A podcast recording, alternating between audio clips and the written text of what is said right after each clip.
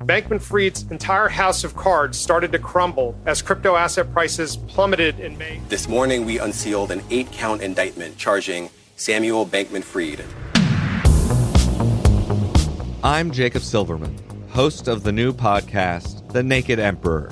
I'm going to explain how Sam Bankman Fried built and destroyed a multi billion dollar crypto empire. Available now on CBC Listen and everywhere you get your podcasts. This is a CBC podcast. Previously on Escaping NXIVM. It wouldn't be like, you know, hey, Keith wants to have sex with you. It's come to Albany. Were you afraid of him? At that time, yeah.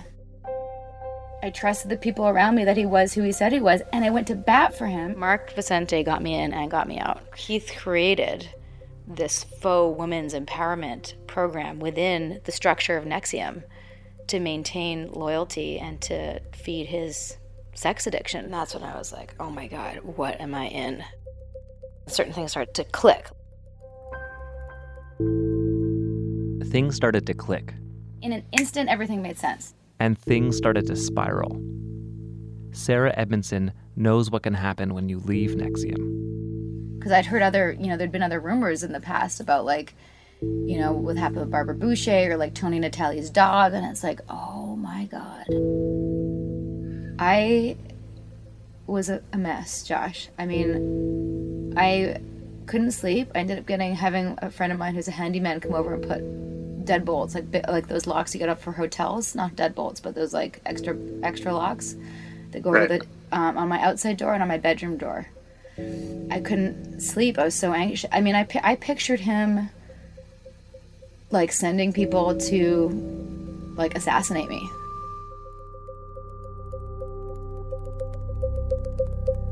I'm Josh Bloch, and this is Escaping NXIVM from CBC Podcasts Uncover. Chapter 4 The Suppressives.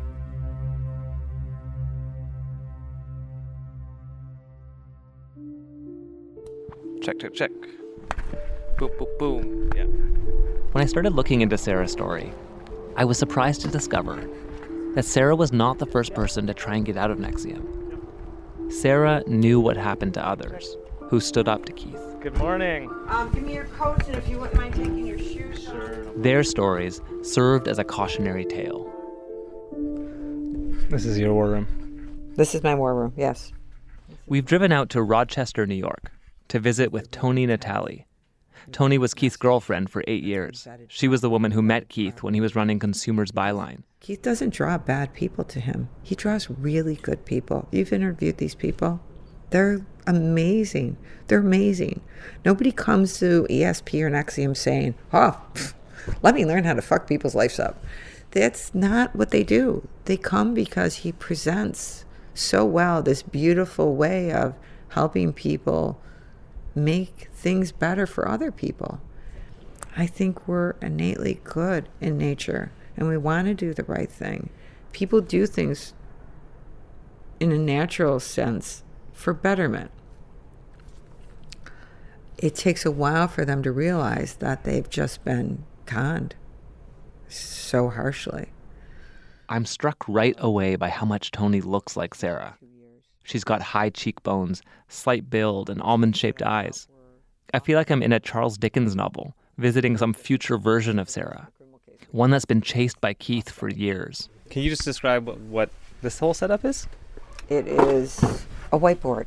Here in her storage room, between the washing machine and the free weights, is a long desk with file folders, banker's boxes, and a whiteboard the length of a car. I started off with moving paper, writing things down, and then I moved on to a whiteboard, and then I moved on to printing them, putting them in folders. So it's questions that I needed to get answered and things that I felt were lies. Every inch is covered in names, dates, questions, and notes. It's one of her battle plans in her protracted breakup with Keith Raniere. I'm still in litigation right now, so I'm a little tired. This breakup started in 1999, and it turned into a war with NXIVM. Today, Toni Natalie lives alone with a large mutt named Ramona. Almost 20 years on, she still doesn't feel safe. I live where I can see around me. Toni's little greenhouse backs onto a ravine. She told me she chose it for its almost 360 degree view. There's been a series of incidents over the years since she left Keith. Her house has been broken into. Her dog was poisoned and died. A private investigator was monitoring her home and business. She believes Keith was behind these things, though that's never been proven. There's a creek on the other side, so they have to cross through the creek. The only dangerous aspect is straight back are woods that go into a canal. It's okay. Say hi. Say hi to everybody. Okay, it's good greet. Okay. Oh. So somebody come comes through the canal and back up through the woods. Oh yeah, that's it. You're sweet. Come on, Ramona. Come on. But she's pretty aware of what's going on in the backyard. Come on. You know, accidents happen. I'm really careful of everything I do and everywhere I go because I just feel it's important to be. After leaving Keith, the health food business they were running collapsed. It was in her name, so she was saddled with the debt. This is when her legal troubles began. Toni filed for bankruptcy in 1999. Keith and Nancy Salzman intervened in her claim. And it took six years to settle. Years later, Toni was accused of breaking into the NXIVM computer system. NXIVM sued her. Then the police laid criminal charges. It took two and a half years to settle these cases. And when you don't care really about the outcome, but you just care about using the system as a stalking device, you don't care. When money isn't an issue and the outcome is an issue, it's a weapon. And that's what they do. They use the legal system as a weapon. Toni became one of the first people to speak to the media about Keith and NXIVM. I have not filed the complaint against NXIVM or Keith or Bronfmans or anyone for the years of of continuous assault. I just keep waiting for it to stop. Your life has been on hold. I call it I'm waiting. I'm not like I'm like waiter. I'm waiting. Yeah, my life is on hold. As we chat, Tony fiddles with a silver bracelet on her wrist. You see my bracelet? It's engraved with two words. It says orange jumpsuit. Orange jumpsuit. The thing that that takes my fear away is I see Keith in an orange jumpsuit. so, orange jumpsuit has become a little bit of a motto. I want to see him held accountable in the system that he has used to abuse many people for years. Sarah says when she was in NXIVM, she knew all about Toni, even though they had never met. Say there was a woman that was in the company and she was a suppressive and A suppressive in NXIVM is someone who behaves unethically, lies, steals, and cheats to get what they want. There's a NXIVM course all about the danger of suppressives. Sarah says Toni was often used as the example. he had to write those modules about suppressive behavior because of Toni. She spends all her life force trying to take down NXIVM. Isn't that terrible? Now we now we have to educate ourselves as to what suppressive people look like so that we can we don't get fooled again. Sarah feared if she left, the course would become about her. Leaving NXIVM would mean that she would become entirely cut off from people inside the group. No. I'm just gonna move some stuff out of the way. They wanna just get Across the country from Toni and Natalie, I follow Susan Dones up a rickety ladder into her attic. She's got her own battle scars. Yeah, so here they are, right here. Um, there's four banker boxes full. Susan wants to show me the banker's boxes full of documents from her fight with NXIVM. This one says legal docs. Yeah, that's what Susan's bungalow is in Puyallup, a middle class neighborhood in Washington state, just south of Tacoma. She works as a massage therapist, though her no bullshit personality fits more with her career in the Navy, where she was enlisted for a decade. Oh, these are exhibits from the case. You have to hang on to all these banker boxes? Well, we don't have. to Susan took the very first 16 day workshop NXIVM ever offered back in 2000. How was the mission expressed to you? Well, it was, you know, helping humans to be more um, integrated within themselves so that they could be better human beings. You know, and then the more better people are on the planet, then the better world we could have, kind of thing. She opened a NXIVM center in Tacoma with her partner Kim. It was the first center outside Albany. I wanted to create a wellness center that not only worked on the body, but worked on the mind and the spirit. Susan was actually the woman who ran Sarah's first five day workshop. In some ways, Susan's story is similar to Sarah's. Like Sarah, her center was thousands of kilometers from NXIVM headquarters. I mean, I had to go back and forth to Albany every month for meetings. Like Sarah, she believed in the ESP curriculum. I thought the way they packaged it was excellent. And also, like Sarah, she never had any kind of sexual relationship with Keith. I found him creepy. But unlike Sarah, Susan was never able to make any money through NXIVM. We lived pretty m- meager lives. I mean, most of our money was spent on our center or flying back and forth to ne- uh, Albany, or it was, you know, taking courses or putting money into our center. And if I, I think if I hadn't been so far in debt, I would have walked away a lot earlier. Even though I had a strong foundation of myself, I was always in a constant state of fear. Nine years in, Susan became disillusioned with the company. She was frustrated. She thought the business model was broken and that there was no way for her to climb out of debt and make a living. So she called her friend, Barbara Boucher. And I said, I've had it. I'm just going to close my center down. Barbara was a NXIVM executive. She had been Keith's girlfriend for eight years, his so called Dagny, who ended up in his harem. Susan says Barbara was also fed up with Keith. That was the first time she ever told me, although I had suspected that she had had a sexual relationship with Keith for years. And she told me the whole setup of how he pretended like he was her boyfriend. And then he, when she found out he wasn't her boyfriend, that he was sleeping with multiple women, then they would send in what I call the wolf pack. You know, all these women that sleep with Keith to work with her on her issues, and then they would bring in Nancy to EM her. So Susan got together with Barbara. Barbara says, in fact, there was widespread dissatisfaction inside NXIVM. She wanted to bring together a group of people to try and fix it.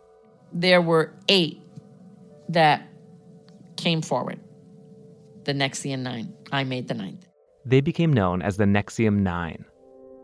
The NXIVM Nine came together at my home. I mean, in my nine years of being there, I never observed anybody sit Keith down and hold him accountable, ever, let alone a group of people. You just didn't do that. There were a lot of secrets in NXIVM. People operated in silos, so right off the bat, it was rare for members to come together like this and exchange notes. Their main complaints were that the company wasn't functioning professionally. It was disorganized and there was favoritism. Oh, and Keith was sleeping with most of the executive board and many of his students.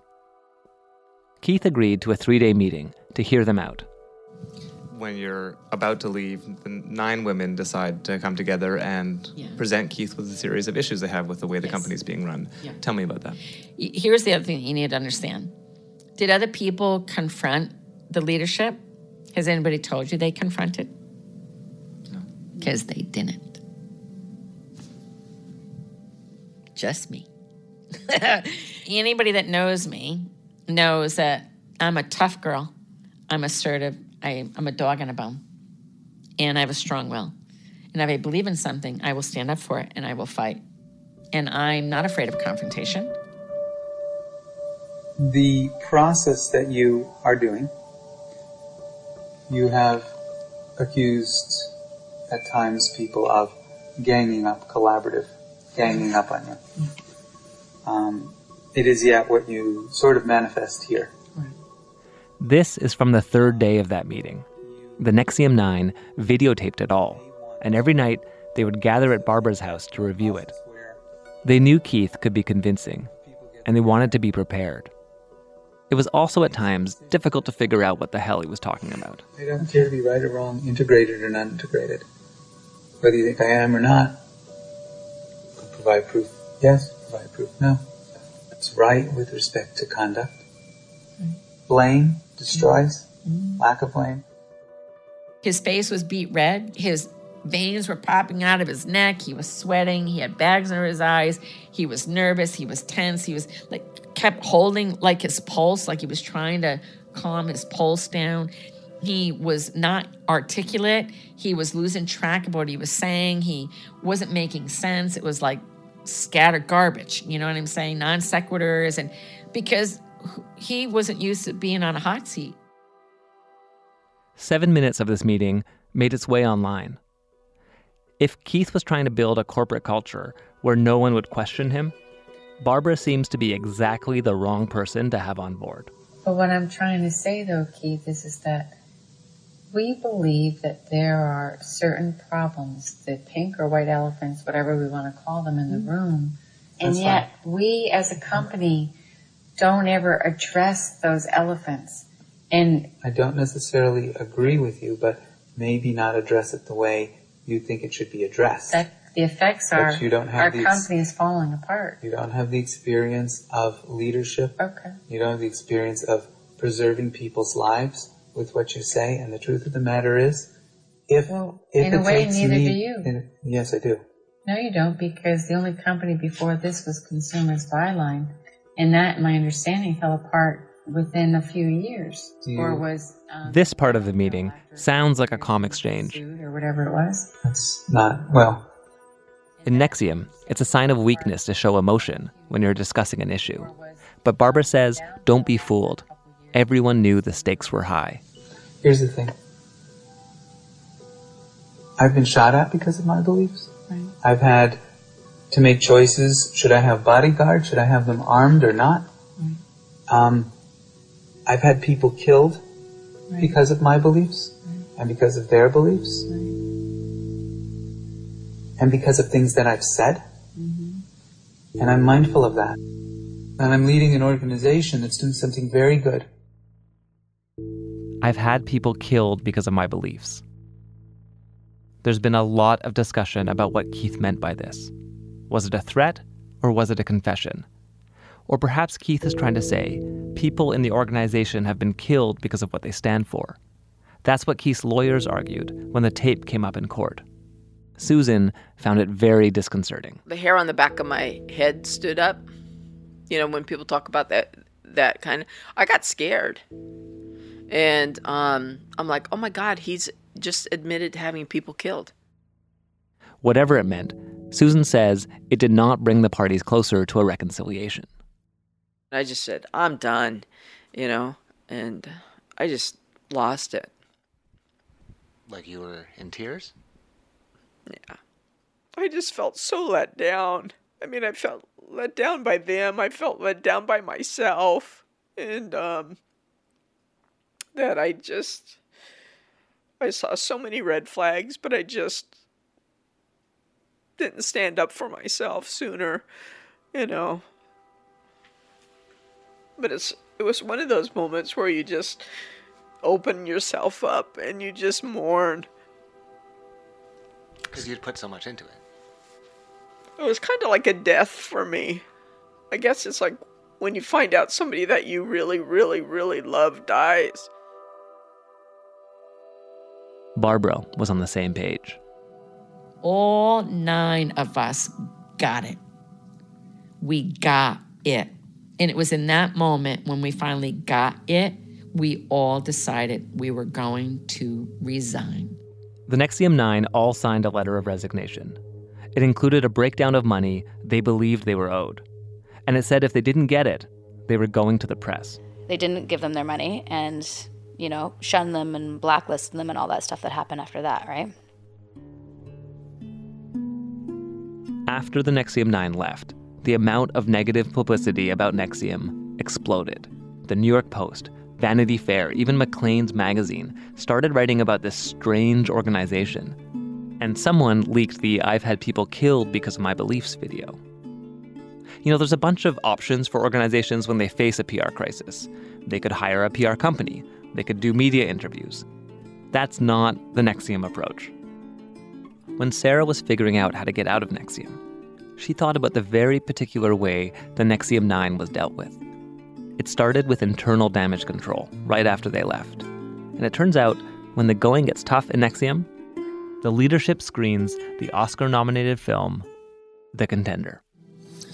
Understand those of you who work to bring Laine Hanson down that she asked to have her name withdrawn from consideration. I'm sure you've heard. It's a great movie. It's so weird that like so you're coming to have this meeting and then you all just watch a movie Yeah. for two hours. Principles only mean something if you stick by them when they're inconvenient. If I ever did answer the questions, even to exonerate myself, that would mean that it was okay for them to have been asked in the first place. The contender is about a politician who, out of principle, refuses to address false rumors about her personal life spread by her political opponents. It's like the movie that they play every time they don't want to speak openly about something because it's like more honorable to like not speak about the thing than get in bed with the people who are accusing you of something dishonorable. So, in this case, Keith has cast himself as the principled politician, and Barbara and Susan are the opponents, spreading nasty rumors about him. Maybe you've been out of. Sarah tells me she bought this idea that these rumors weren't even worth addressing. She was told Susan was difficult and Barbara was crazy. They were suppressives, trying to harm the company. It basically negates any responsibility they have in owning or refuting these charges, and so we were. Ba- it was basically silencing us.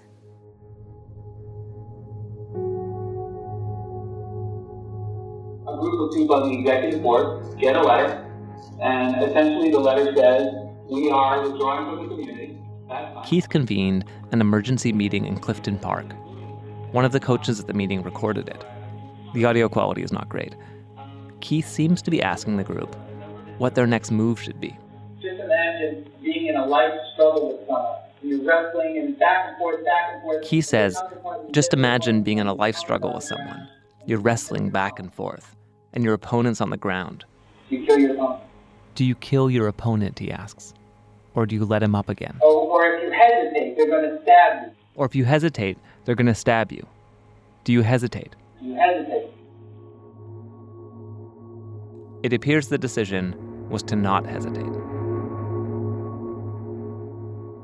Now, if NXIVM was just a community of a few hundred personal growth diehards who excommunicated people every once in a while, that would be one story. But for a small group, they had access to lots of money to go after people like Susan and Barbara in the courts, in no small part because of the Bronfman sisters, Sara and Clare. The Bronfmans are very, very wealthy. The kind of wealthy that lets them own a big chunk of an island in Fiji and a private jet to get there. According to federal prosecutors in Keith Raniere's case, Clare Bronfman has paid for numerous lawyers to build suits against NXIVM critics. Sarah Edmondson was worried she could be next. I mean, every time I saw Clare, she would usually have some sort of like it was. This was always the vibe. It was like we're we're we're gonna win. It, the, we're having good news soon. Everything's about to change, as if there was this war against people who were trying to take us down, and we were always just on the verge of major vindication with these people. I've heard from several former members of NXIVM that they were afraid of the way Clare went after adversaries. It's something the FBI has investigated as well. The FBI says Clare maintained a list of critics and their supposed crimes against Keith. They say she orchestrated abusive litigation meant to intimidate and attack perceived enemies and critics of Raniere. We've tried to ask Clare Bronfman and her lawyers about this directly, but we've not heard back. In a statement, her lawyer says the government is overreaching in its case.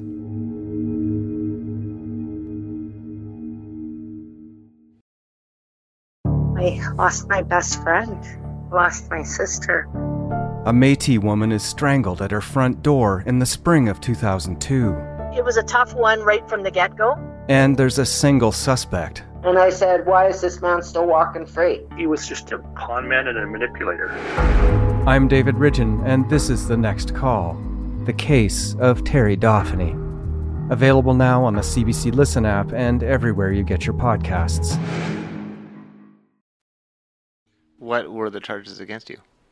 Oh gosh, that that I destroyed their business, that I tried to extort money from them, and that I was teaching their courses afterwards, uh, that I refused to give them their materials back. After nine years in NXIVM and trying to run a center in Tacoma, Susan Dones was broke. She filed for bankruptcy. NXIVM intervened. And is this part of the bankruptcy filing, or is this separate to the bankruptcy? It's called an adversary case, where a creditor comes in and files an adversary complaint against you. Susan could not afford to hire a lawyer, so she took the work on herself. She tells me the bankruptcy case became a full time job for her. At the trial, Susan and her partner Kim were facing off against three high powered lawyers. Their main attorneys from LA, you know, a $750 attorney from LA. It's so funny because they do the intimidation factor. You know, they walk in with a handcart full of banker boxes. And I'm thinking like, what the what could they have in all those banker boxes that they could possibly use against us, you know? It's a 2-day trial. And I'm thinking like some of those would have to be empty. yeah, no. NXIVM lawyers filed motion after motion. They argued Susan and Kim were on a campaign of hate against the company, that she damaged NXIVM by talking to the press and leaking that video of the NXIVM 9 meeting. They wanted her to pay damages. Ms. Stones, so you may take the witness stand at Ms. Uh, On the stand, because they're representing themselves, Susan's partner is the one to ask her questions. Kim asks Susan, Do you believe NXIVM will go to any lengths to destroy you? I believe that they will. I don't think that this is the last legal round with them. I left, I defected. And my understanding is, is that if you do that and you have information that could possibly substantiate illegal activity, that they'll go to the ends of the earth to destroy you. The audio quality is not great, but you can hear Susan's frustration at this point. After I left, it's like when I left, I felt so stupid. And so when I left, it was like I wanted to figure that out. Like, how could this have happened to me? And so I started doing a lot, a lot of research, and I, I believe I was lied to. And then Susan says, I believe I was lied to when I was in NXIVM. I just believed them when they said, oh, this person is a thief, this person is this, this person is that. And they would make all kinds of allegations and then lose the case. Lose the case. In his closing arguments, Bob Crockett, one of the NXIVM lawyers, provided a different view. They blame Keith Raniere and NXIVM for their income problems. They claim Keith Raniere and NXIVM for their credit card issues. These are capable women, one with a master's degree in psychology, a former a Navy veteran. I mean, these are capable women who have the ability to control their own destinies. And instead, they, they want to act in a they've gone from being caring, loving, nice people to being rather mean-spirited, and and they make allegations that NXIVM uh, uses litigation to crush people and dissidents. That's untrue. NXIVM doesn't bring actions to crush dissidents. It just doesn't happen.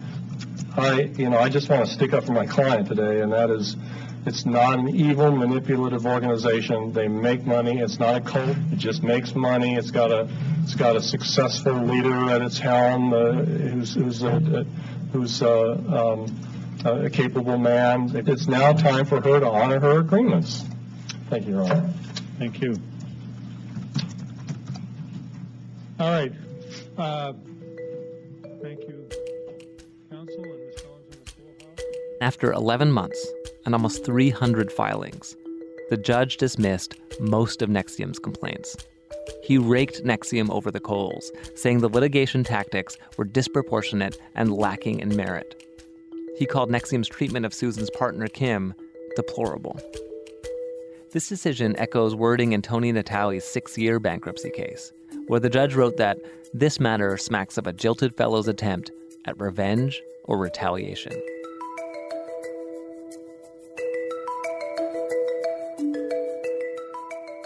And then, when it comes to cautionary tales, there's what happened to Barbara Boucher. I have law firms that have said to me they have never in their entire history of the law ever seen a more egregious, malicious lawsuit attack against an individual in their entire lifetimes. I meet Barbara in her hotel room in Manhattan.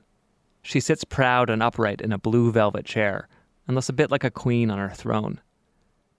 Barbara was the highest ranking defector when she left NXIVM. She was Keith's girlfriend. She had been on the executive board. so she knew a lot about the company. Within 18 hours of my quitting, the legal stalking of me began. 18 hours later, knock on my door, and they served me with legal documents threatening civil and criminal action accusing me of extortion and coercion and blackmail, and that they reported me to the authorities, and that they were going to take legal action against me. And uh, my whole world came crashing down around me. Between the Bronfmans and NXIVM, Barbara had seven lawsuits filed against her. Just like in Susan's case, NXIVM pointed to Barbara speaking out. They accused her of being involved in a malicious grassroots effort to destroy the company by going to local, national, and international media.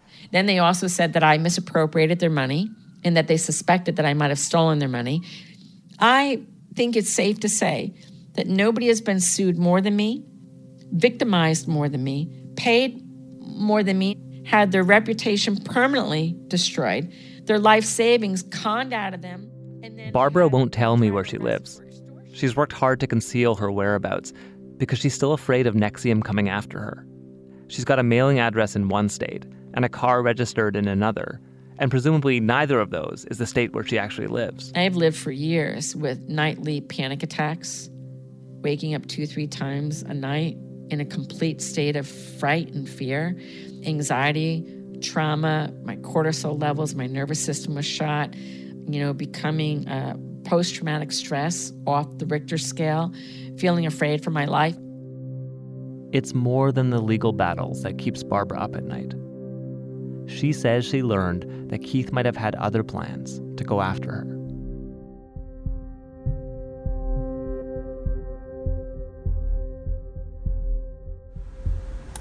I, I don't have a lot of time, so I wanted to just see your case. We can catch up on other things. Okay, now, great. after we get this um, right away, In 2014, Kristin Keeffe, one of the original so called spiritual wives, defected from NXIVM.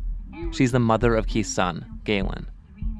Kristin had been in charge of NXIVM's legal battles with Toni, Susan, and Barbara. When she left, Kristin went into hiding, and she called Barbara. Barbara recorded one of their conversations. He's asking us to sacrifice our lives doing this work we hate, going after his ex-girlfriends. And what the fuck is he doing? He's doing nothing. Some of the stories Kristin told her are so bizarre they make your head spin. She said Clare Bronfman hired a company to dig up dirt on adversaries, including journalists and federal judges. She says Keith worked closely with Clare, and the two of them lied in their court filings. There's the allegation, the fraudulent allegations made in the civil complaint, which I know for certain were fraudulent because I saw that at. at yeah. And then there's this. Okay, so now okay. I have I have the final thing, Okay, which go has to do with the plot, the Mexican plot. The Mexican plot.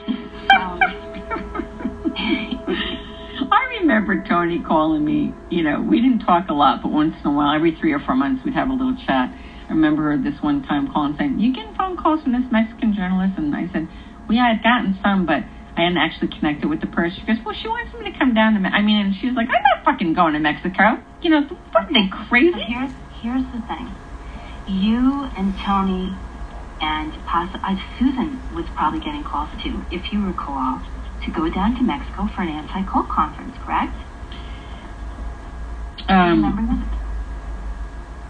Yeah, yeah. That An anti-cult conference. They bribed a judge in Mexico to issue an indictment against you and Toni and Susan and Kim. You were going to be lured into Mexico, and when you got into Mexico, they were going to put you in fucking prison. Oh. And the email. Were they really? Were, how how how serious were they? They were there. They were Is serious right? as a fucking heart attack. I saw the judge's decision. He helped write it. He worked on this for years. Fucking years. This was like a three plus year plot in the making. Wow, wow.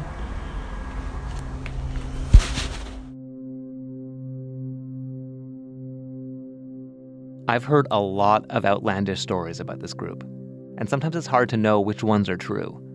But Barbara tells me that NXIVM did file a criminal charge against her in Mexico for extortion, and that just this summer, U.S. border guards detained her at the airport because of it.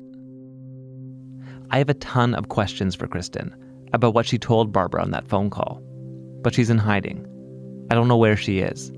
I asked someone who does if she'd speak with us, and she said no. One of Keith's lawyers told me this story of a Mexico plot is a red herring. For Sarah, she had heard these stories as rumors or fragments, but she was certain that leaving could be very dangerous. How could she avoid this fate?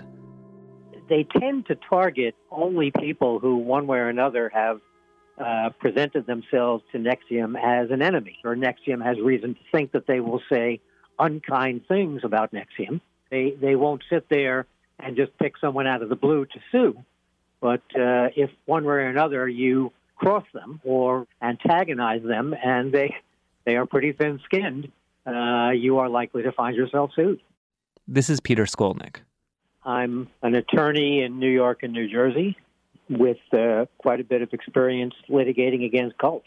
And he offered legal advice to Sarah. If NXIVM were to draw up a, a Nixon like enemies list, so I was pretty high on it. I have to this day worn that as something of a badge of honor. They don't like me much. If someone came to you from NXIVM and said, I want to leave and I don't I don't want to have happen to me what happened to Susan or Toni or Barbara, what would it, what would be your advice to them? What would you say to them? If they left and chose not to simply fade into the woodwork and completely keep their mouths shut, uh, it was very likely that uh, the kind of thing that had happened to these women would happen to them. And uh, they should at least, you know, prepare themselves mentally and emotionally for that because given the way NXIVM deals with escapees, there's nothing you can really do to protect yourself against them coming after you other than giving them no reason to come after you. Sarah wasn't just in NXIVM. She had to get out of DOS. Unlike Susan, Barbara, and Toni, she had handed over collateral. She wasn't even sure how Nippy would respond when he found out about DOS and the branding. So, so now the world's crumbled. Nippy still doesn't even know. No, Nippy doesn't know. Sitting in Sarah and Nippy's condo in Vancouver by the water, as their son plays with blocks on the coffee table, I do wonder how do you keep such a secret from your spouse? And how would that spouse feel when they found out? I think, well, because the first time I actually showed you, I showed you the brand because it was in at your parents' place, right? I and wanted punch a lot of things at that time. Yeah, he was really angry, and I was I was a wreck. I mean, keep in mind that this had been unraveling for a couple of weeks, even before I told Nip, and um, I hadn't been sleeping. I was just I a mean, we- basket I case. mean, you know, you understand. It also occurs to me that Sarah is lucky in a strange way, that Nippy is deep into NXIVM. He understands what convinced her to keep it secret from him. The drills, the collateral, the penance are all things familiar to people in NXIVM. Plus, it was also like we're sleeping in different beds because we can't sleep at night. You know, I'm also having drills, SOP, and uh, DOS drills that wake me up every night. wake me up. So I'm kind of like, not even know, just to respond. I've got to spend sometimes an hour dealing with the thing. and I just was started. I started boiling. I was like, I wanted heads. I was like, oh, I felt dirty. It just felt gross to me, and I was like, I got to get out of this right now. I just felt sick.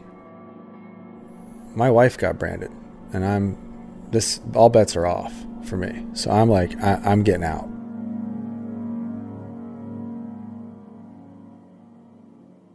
It's June 2017. Sarah and Nippy are supposed to be in Albany for a big NXIVM conference. And we're like, okay, what do we do? How do we get out of this? This is when I'm scared. You know, I, I'm scared at this point because I know like getting out's not going to be easy. We're going to have to deal with the Bronfman legality things if this thing, worst case scenario. I know that playbook, I've seen it in action, and I know it's bullshit. So leaving was an easy decision. It was just how. Do I want to cowboy up, go up there with a baseball bat and take it to his head? And so, what was it, what was the plan that you guys came up with? The plan was that we were going to go to Albany anyway, and Uh, we already already had our tickets and everything, and my grandfather had just been admitted to hospital. And when, and whenever anyone saw me, they're like, "You look awful. What's going on?" I'm like, "My grandfather's sick." So my grandfather goes to hospital with stomach cancer. I realized I've been in a cult for 12 years. It was like I was I was just I was it was a wreck. And we said, yeah, we decided to do business as usual. They have to pretend everything is normal, but they do their best to come up with a plan. They want to leave NXIVM as soon as possible without stirring the pot, to do what Peter Skolnick suggests and go quietly to avoid any backlash. They head to the apartment they were renting for their visits to Albany, while the NXIVM leaders are gathered for their big annual summit nearby. And then I went back to the house and packed up the house. Sarah and Nippy frantically pack up their place. Packed up like this is the stuff I'm taking with me. This stuff put in New York City. The rest just give away or sell. I, you know, I told the leasing agent we need to get out early. Nippy drops Sarah and their son at the train station, and they head to Toronto. And that 10 hour train ride was like one of the most stressful travel travel days of my life.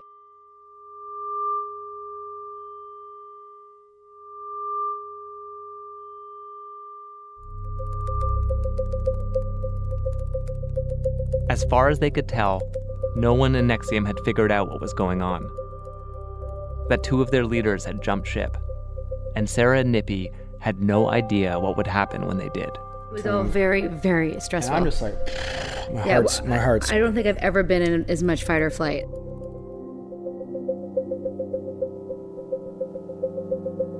Next time on Escaping NXIVM. Okay, so I want to ask you tell me about what's happening right now with the Vancouver police. Clare? Yeah. So Clare came to Vancouver and spent three hours with the Vancouver police and basically told them a bunch of stuff that I did. I haven't talked to the police yet in person, so I don't know specifically. I know some of the allegations through my lawyer who spoke to the police, but I haven't heard from the police myself. Escaping NXIVM is produced and written by Kathleen Goldhar, Anita Elash, me, Josh Bloch, and Mika Anderson, who is also our audio producer. Heather Evans is our senior producer, and Arif Noorani is the executive producer. Get the series for free wherever you get your podcasts. We're at cbc.ca slash uncover. If you want to discuss this story with others and get the latest updates, become part of our online community by joining the Uncover Escaping NXIVM Facebook group or following us on Twitter at UncoverCBC.